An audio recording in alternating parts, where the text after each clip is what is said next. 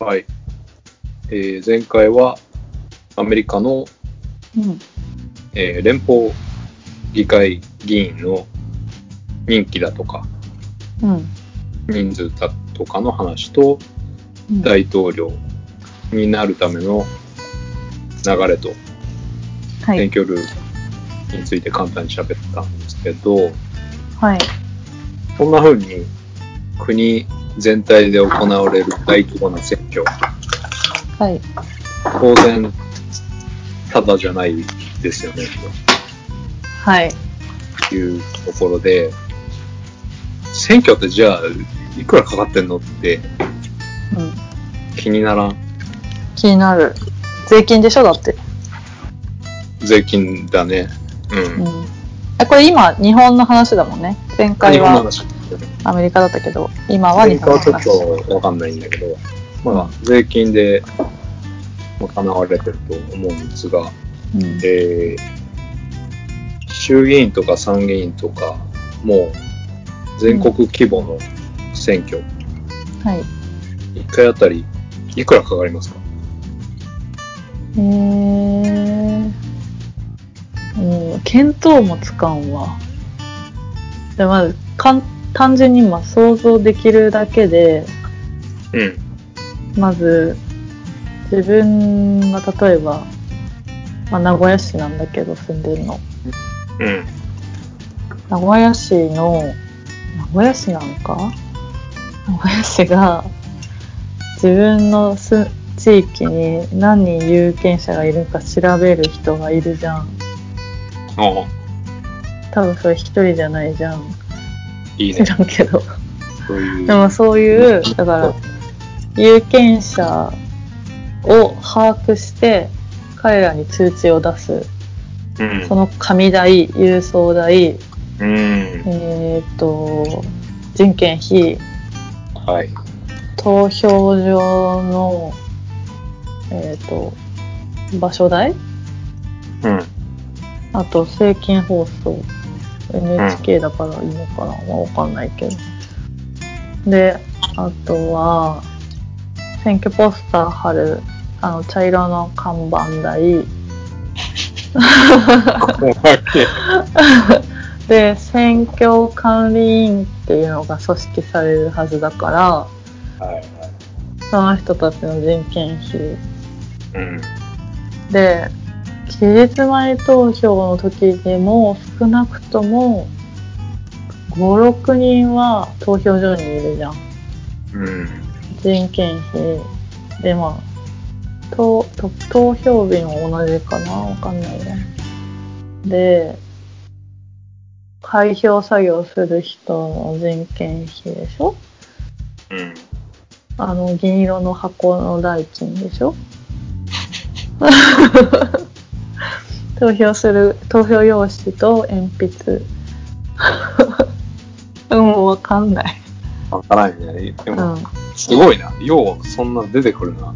それすら出てこんわ自分鉛筆鉛筆代だけでも多分全国でさんじゅうまんはかかってると思うもうわかんない。いかがですか？考え方はそうだよね。そういうものが積み上がってだと思うんだけど、うんうん、ざっくりいくと、はい、ちょっとある方のブログとかをいくつか見て参考にしたんですけど、うん、ざっくりいっかい、まあ、衆議院の総選挙でいくと、うん、ごひゃくからろっぴゃくおくぐらい億億ですかかってで、これを国民全員で割るとだいたいひとり当たりごひゃくえんぐらい。あ、そう言われるとまあそんなもん。そう言われてるとあれ、うん、まあそんなもんかって思うよね。うん、うんうん、でさんねんにいっかいぐらい解散して総選挙してるってすると、うん、ごひゃくわるさんで年間ひゃくごじゅうえんぐらい払ってるのかなっていう。衆議院についてね。まあ総選まあそうね、衆議院の総選挙について国民全員で年間ひゃくごじゅうえん払ってるような感覚、うん、だよね。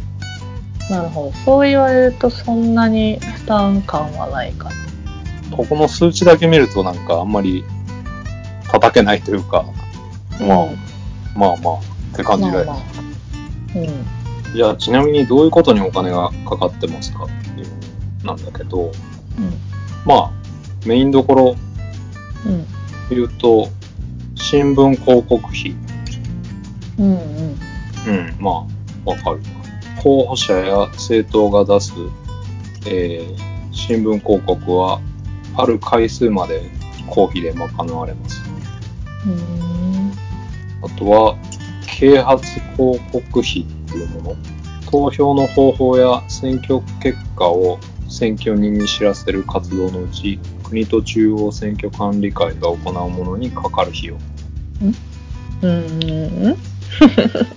要は地方とか民間じゃなくて、うん、投票自体のルールだとか、うん、まあ選挙結果を有権者に知らせるのにかかるお金っていうのが、結局国がそういう人を当ててやってる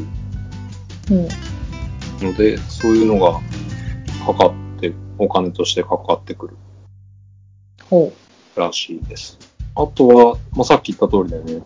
ビラ代、うん、ポスター、看板、うん、政見放送費、うん、経歴放送費っていうの。それさ、エヌエイチケー でやってるやつでしょ？政見放送は エヌエイチケー だよね。うん。経歴放送。国営放送じゃん。なんで予算立てしとけよって感じじゃない？受信料受信料取ってんだから、その分も予算立てしときゃいいじゃん。ああ、そういう切り口で。うるさい。そう、 エヌエイチケー 嫌いだからさ。ごめん、続けてください。怒られるよ、そういうこと。えー、っとね、そうだね。で、前言った通り選挙カーとかは、うん、あの国から出ないので、うん、あ、でも違うな、ごめん。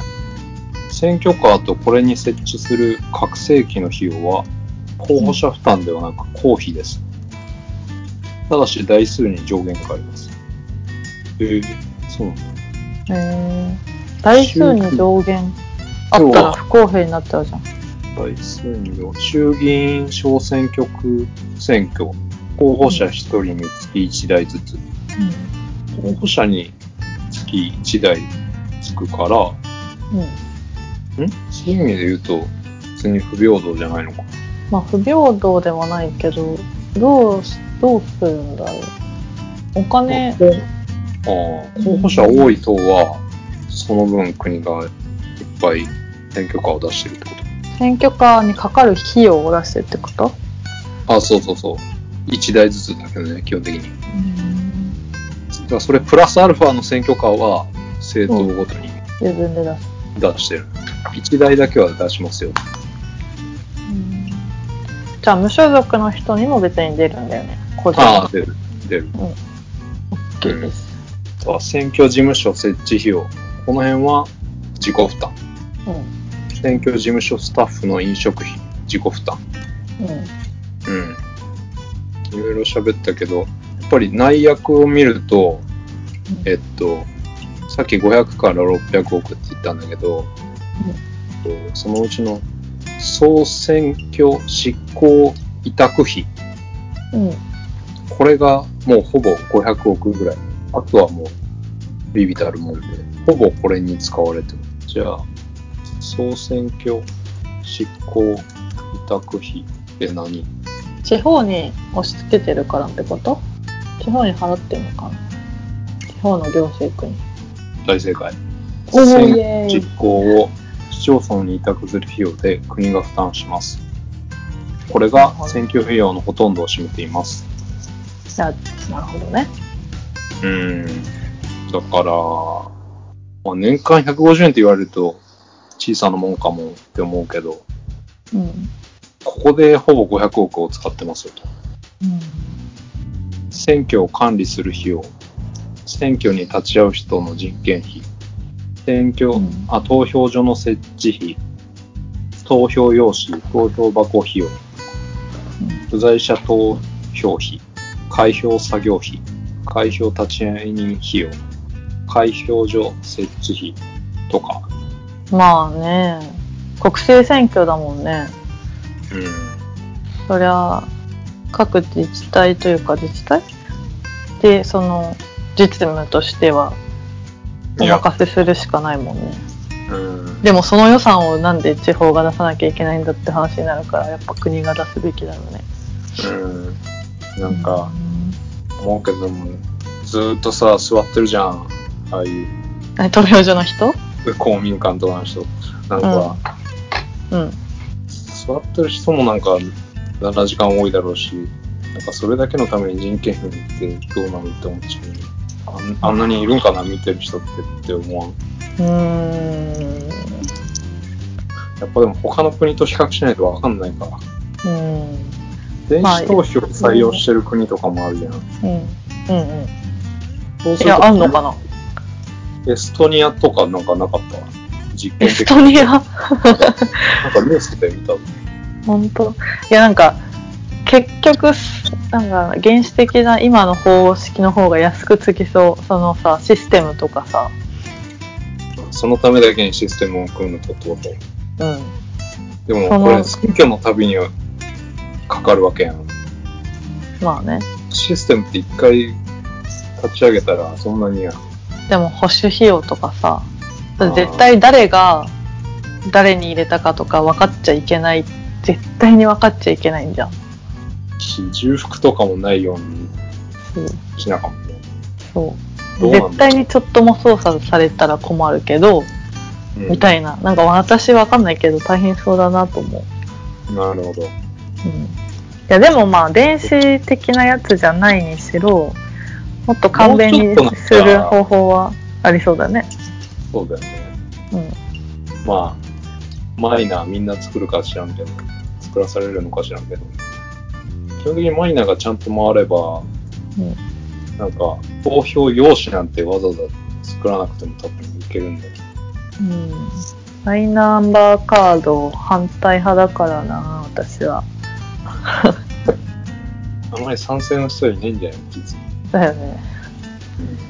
だってさ、マイナンバーカード、マイナンバーカードだっけ？なんか、なんだっけな。忘れた。やめる、この話。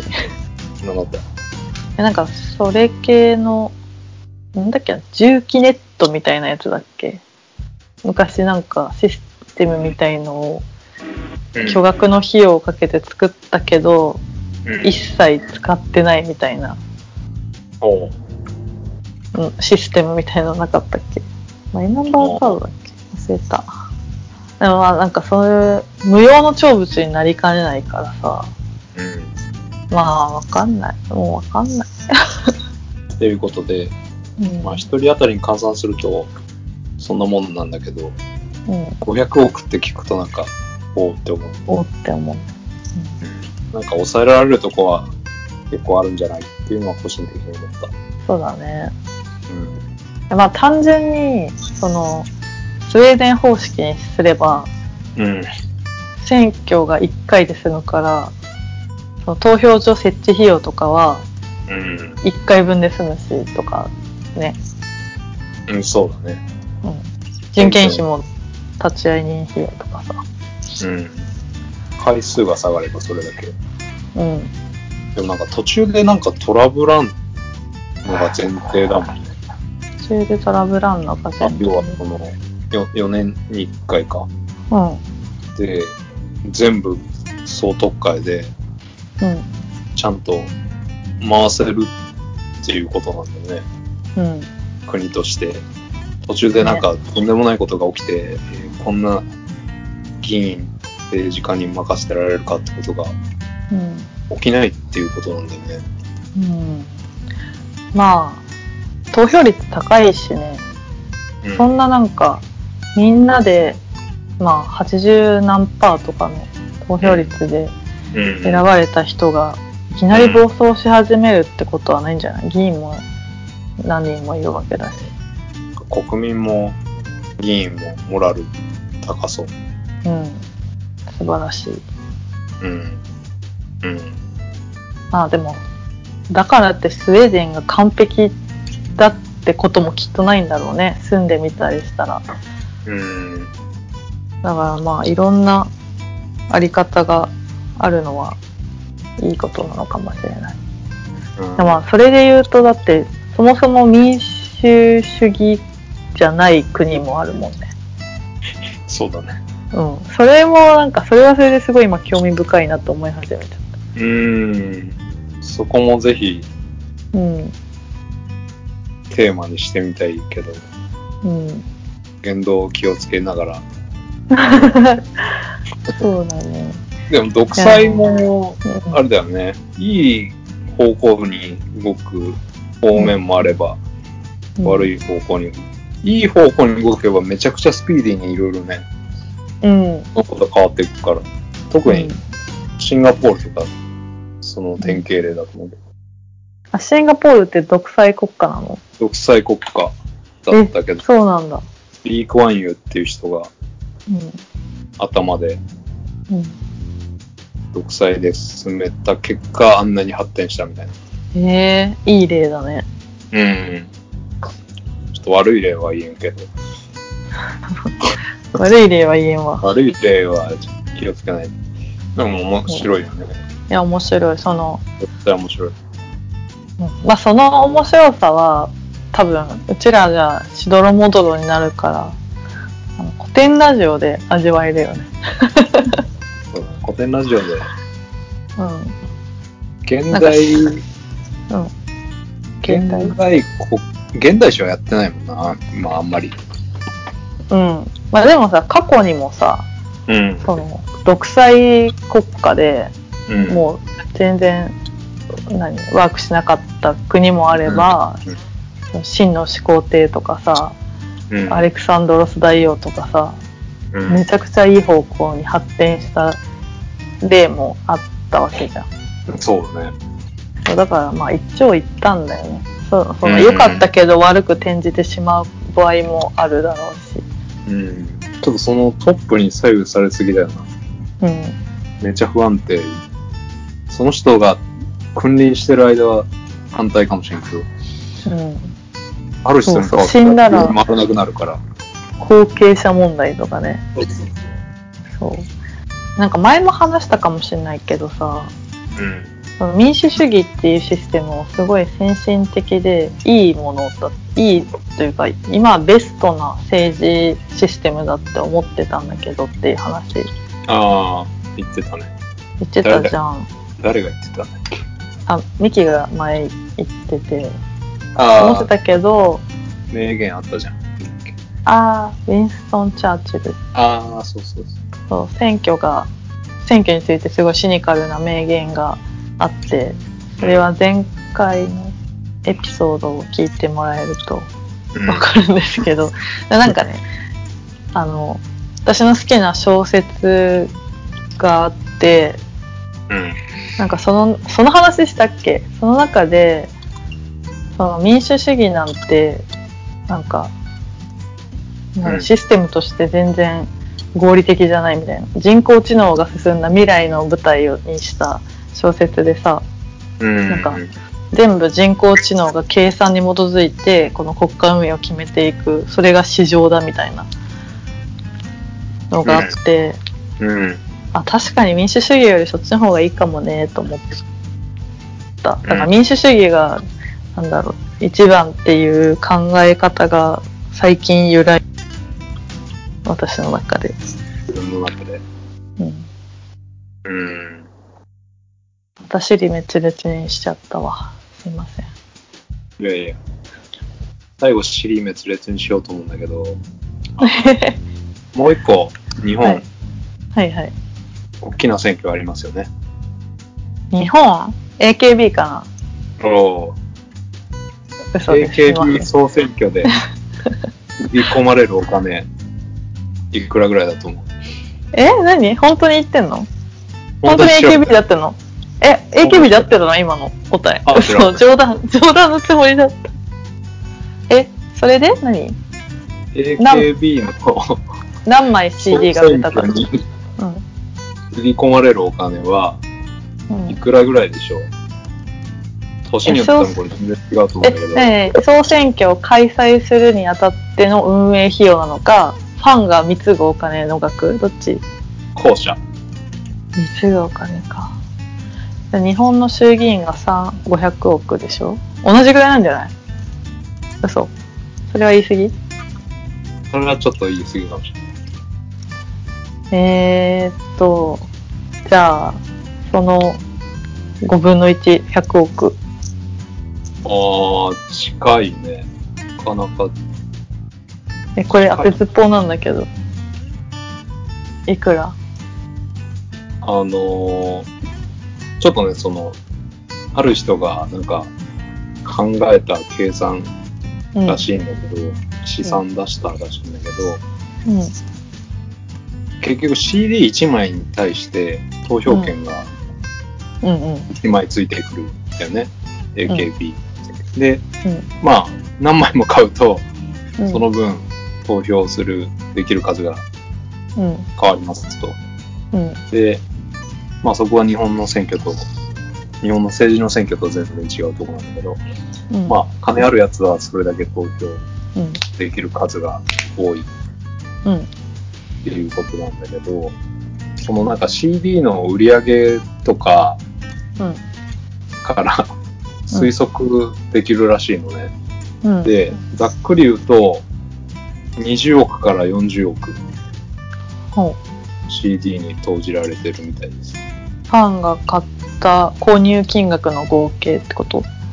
あ、そうそうそうそう。わー。ちなみに、えーっと、これ何年なんだろう。何年の選挙なんだろう。にせんじゅうななねんぐらいの選挙なんだろう。うん。指原。うんうん。サッシーがいちいだったとき。うん。全然知らないんでわかんないけど。うん。とにじゅうよんまんろくせんさんびゃくななじゅうろく票入ってる。全部、全部で？サッシーだけに？サッシーだけに。おー。サッシーだけににおくななせんまんぐらいのお金がつぎ込まれてる。へー、すごい。で、シーディー、これシングルね、だいたい。シングルいちまいせんえんでしょ？そうなの？えシーディー、え、シーディー ってそんなに安いの？あれ、せんえんぐらいじゃなかった？ せんごひゃくえんぐらいだったっけ？わかんない。シングルなんて買ったことないし。だいたい、まあ、せんにひゃくえんでしょうか。おう。におくはっせんまん割るせんにひゃくえん。にまんさんぜんまいぐらい シーディー が買われてる。それがだいたいゴミになってるんでしょ？そういうこと言わない。ねえ、すごいな。ど、一人で一番買った人ってどれぐらい買ったんだろうね。これ気になるね。え、うん、せんまんいってんじゃない？なんか中国がすごい金持ちが、うん、中国にいるんだ、支持者が。ファン、ファンか。うんうん。ちょっと最新情報かわかんないけど、まあ、ひとりではっぴゃくまんとか使ってるか。強い。すごいね。そうまでして一番になってほしいっていう気持ちがすごいね。うん。本当にどうすんだろうね、この シーディー。知ってるんじゃない？手元にだってこう綺麗に保管する用と聞く用で合わせてもにまいしかいらないじゃん。服用、保管用、まあそうだね。わかんないけど。はっぴゃくはちじゅうごまんぐらい。だすごいよね、その、まあだから、そこはさ、キャバクラ嬢に貢ぐみたいな、貢ぐっていうか、その、うん、通って売り上げにするっていう心理と同じなんだろうね。ああ、ホストとか、キャバクラ。ホストに近い、どっちかっつうといちいにするためにみたいな、うん、えでもさ、なんかなんだろう、例えばサッシーだって多分まとまってにおくとか、まあひとりからだったらはっぴゃくまんとか、うん、直接まあ税金とかそのなんか収賄とかそういう話は抜きにしてうん、はっぴゃくまんくれた方がその人にさ、なんだろう、直接的にこうありがとうとかさ、なんならハグしてくれたりとかするかもしれないじゃん。まあ覚えてくれるじゃん、絶対サッシーが自分のことを、うん、でもそういう方法じゃなくて一番になってほしいっていう気持ち、うんうんうん、で シーディー を買うっていう行為をするのが、うん、なんかすごいなと思う、うん、全然理解できない。俺がいちいにしてやったっていう達成感が、うん、なんかキャバクラとかホストもそうなんだもんね。うん。それに対する見返りじゃなくて、うん、自分がそ自分のおかげでいちいになったっていうのが見たい。うん、うん。ここに快感を覚える。うん。ね、特殊だわ。特殊な世界だわ。うん。そうだね。ということで、うん、エーケービー の シーディーいち 枚買わないと投票権ないんですけど、はい、エーケービー 総選挙は、うん、あの衆議院とか参議院の総選挙はもうすでに皆さん払ってるんで、税金として投票権ひゃくごじゅうえんで、やっぱ、うん、買ってるって考えると、うん、やっぱり行かないと、うん、損してる感じ、損してるっていうことで、うん、選挙にやっぱり行きましょうっていうことが言いたかったっていう、うん、そうだね。毎回まとめがそれって面白いね。それで投票率上がったら、でも仕事した感ある、ね、あるね、うん、しかもあのアメリカと違って、なんだっけ、投票者登録、うんうんうん、もうしなくても自動的にあの紙が送られてくるっていう便利システムだからね。そこだけはね、日本らしく、うんうん、丁寧に郵送されてきますんで。そう、うん、結局それは自分の金なんで、うんうん、そうだ、ちゃんとだから住民票のと自分が住んでる場所一致してないと来ないから、うんうん、住民票をちゃんとしましょうっていう。まあそれはどうでもいいや。本当にどうでもいい。いやでも住民票結構あの重要なんだよ。あのちゃんと、はい、あの住民票上の住所に住んでないと、もし訴えられたりしても知らぬ間に判決出たりするから結構大事だからね。どういうこと？勝手に訴訟されてってこと？うん。あの訴状って住民票上の住所に基本的にまず届けられて、うん、でまあいろいろあのそれで届かなかったら、この調査とかをその訴えてる側がいろいろして、うん、いやもう分かんない、就業場所、働いてる場所とかも分かんないとかっていろいろこう郵送する方法を探って探って、もうどうしても分かんないです、うん、でも訴えるし訴える権利があるので訴えますってなったら、うん、その公示送達っていう方法を取ることになって、それっていうのが裁判所の前に掲示板みたいのがあるんだけど、うん、貼るの、紙を、うん、誰々さんあなた訴えられましたよっていうのをね、うん、でそれで一定期間たった、それでそれが公示送達っていうんだけど、その紙が貼られたらもう送達されたっていう扱いになって、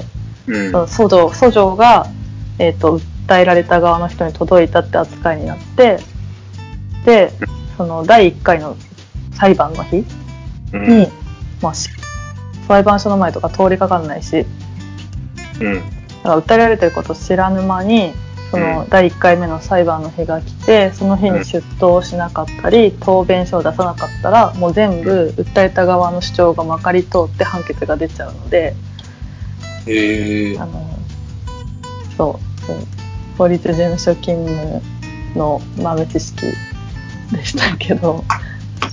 そういう人って結構いるの、割合的に。たまにいる、たまに、めったにないけどね。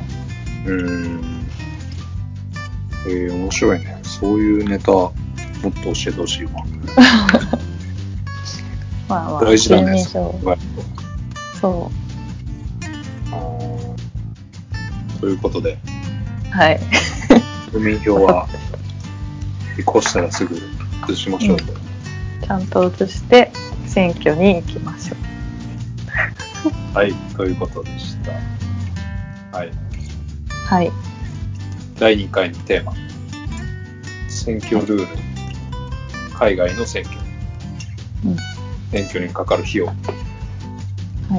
について簡単にまとめてみました。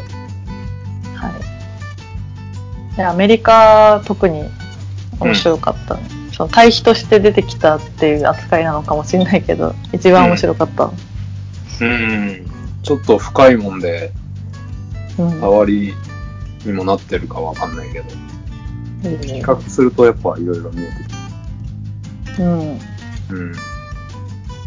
そういうことで今じゅうがつ、今日がふつか、うん、だからちょうどいっかげつごぐらいには、うん、めちゃくちゃ盛り上がってる頃なんだよね。そうだね、今月が一番暑いかな、うん、そう、もうここに来てトランプ&メラニアコロナにかかっちゃうっていう、うん、ドラマチックすぎるだろう。作戦かな、わかんない。でもまあ復帰したらもう英雄扱いするんだろうなっていうのはわかるよね。うん、なんかわからんよね、その辺まで、うん、どこまで計算してるんだろうっていうのは、うん、考えてしまうけど、はい、大注目、もう世界が注目だよね、うん、そうだね、うん、それだけアメリカは対外的なパワーを持ってますんで、ね、うん、ちょっと知識が入ったから、うん、こっちにも注目していきたいと思います。そうだね、楽しく見れますね、きっと、うん、うん、というわけで次回ですけど、はい、どうしましょう。まあ次回お話しする内容はまた、うん、おいおい、おいおい、今日、うん、今日ね、アメリカの国としての成り立ちとかもちょっと興味出てきちゃったし、うん、だから他の国の選挙も調べても面白いかもしれないし、うん、ちょっといろいろ興味が膨らんでしまったので、まだ決めかねますね。うん。まあ今日のからつながるテーマをまた選んで。そうだね。はい。よろしくお願いします。お願いします。あのやっと直也くん奮闘の末、Apple の iTunes の、はい、iTunes のポッドキャストっていう言い方が正しいのかな。あ、今。アップル、うん、今ね、iTunes とね、ポッドキャストって分かれてるね。うん。アップルが出してるポッドキャストアプリで聞けるようになったのでっていう形、はい、正しい、うん。やっとやっと。今年のいちがつからこのポッドキャスト始めたんですけど、もうめんどくさすぎて、わけわからなすぎて、ずっと放置してたんですけど、ついに悲願の。そう。アップルポッドキャストで配信できるようになりました。ので、あの、聞きやすくなった人もいるかもしれないので。うん。聞いてくれる人が増えたら嬉しいよね。うん、嬉しいです。うん。はい。マジ嬉しい。マジ嬉しい。こ、今年の目標を達成まであと少しだから。今年ベストじゅうぐらいに入るぐらいの達成感あったわ、うん、今日。すごいね。朝超テンション上がったメール見た。それぐらい、ね、珍しい。ライン くれるの超珍しいのに、めっちゃテンション高い ライン 来てびっくりした。あの、アンカーからもう統合して各ポッドキャストに配信できるんですけど、はい、アンカー経由の配信がなかなかうまくいかなくて苦労したんで。うん、あのツイッターにもあげましたけど、もし同じ悩みを抱えてる人は解決しちゃうツイッターにから聞いてもらえれば、うん、ディーエム を入ってましたけど、何かしらアドバイスできると思う。はい、直也くんが回答します。そんなとこかな。はい。はい。名古屋ポッドキャストでは、ポッドキャスト以外に、ツイッター、インスタグラムもやっております。はい。インスタグラムは、まあ、政治関連、たまに興味を持ったカテゴリーのツイート、リツイート。インスタグラムは、名古屋のご当地グルメを細々とアップしております。そちらも見ていただければ嬉しいです。はい。はい。ありがとうございました。はい。また次回。また次回よろしくお願いします。お願いします。さよなら。さよなら。